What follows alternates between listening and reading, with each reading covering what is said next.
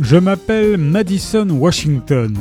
Et si les journaux ont jadis consacré leur une à ce que j'ai accompli en novembre 1841 au large de la Caroline, ils n'ont fait qu'évoquer le fil de mes actes.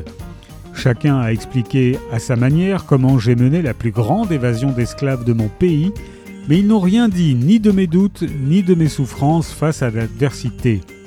Presque malgré moi, j'ai mis le feu au pays, et j'ai été l'un de ceux qui ont précipité la guerre qui a libéré mon peuple de l'esclavage.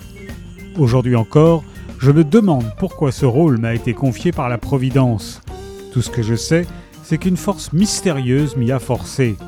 Comment la nommer? Esprit, voix, entité? Est-ce que je le saurai jamais?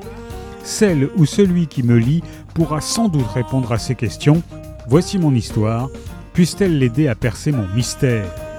Cette histoire, c'est l'histoire injustement oubliée de Madison Washington, premier Afro-Américain qui a mené à bien la plus grande évasion d'esclaves de l'histoire des États-Unis. Moi, Madison Washington de Thierry Maugenest est paru chez Albin Michel.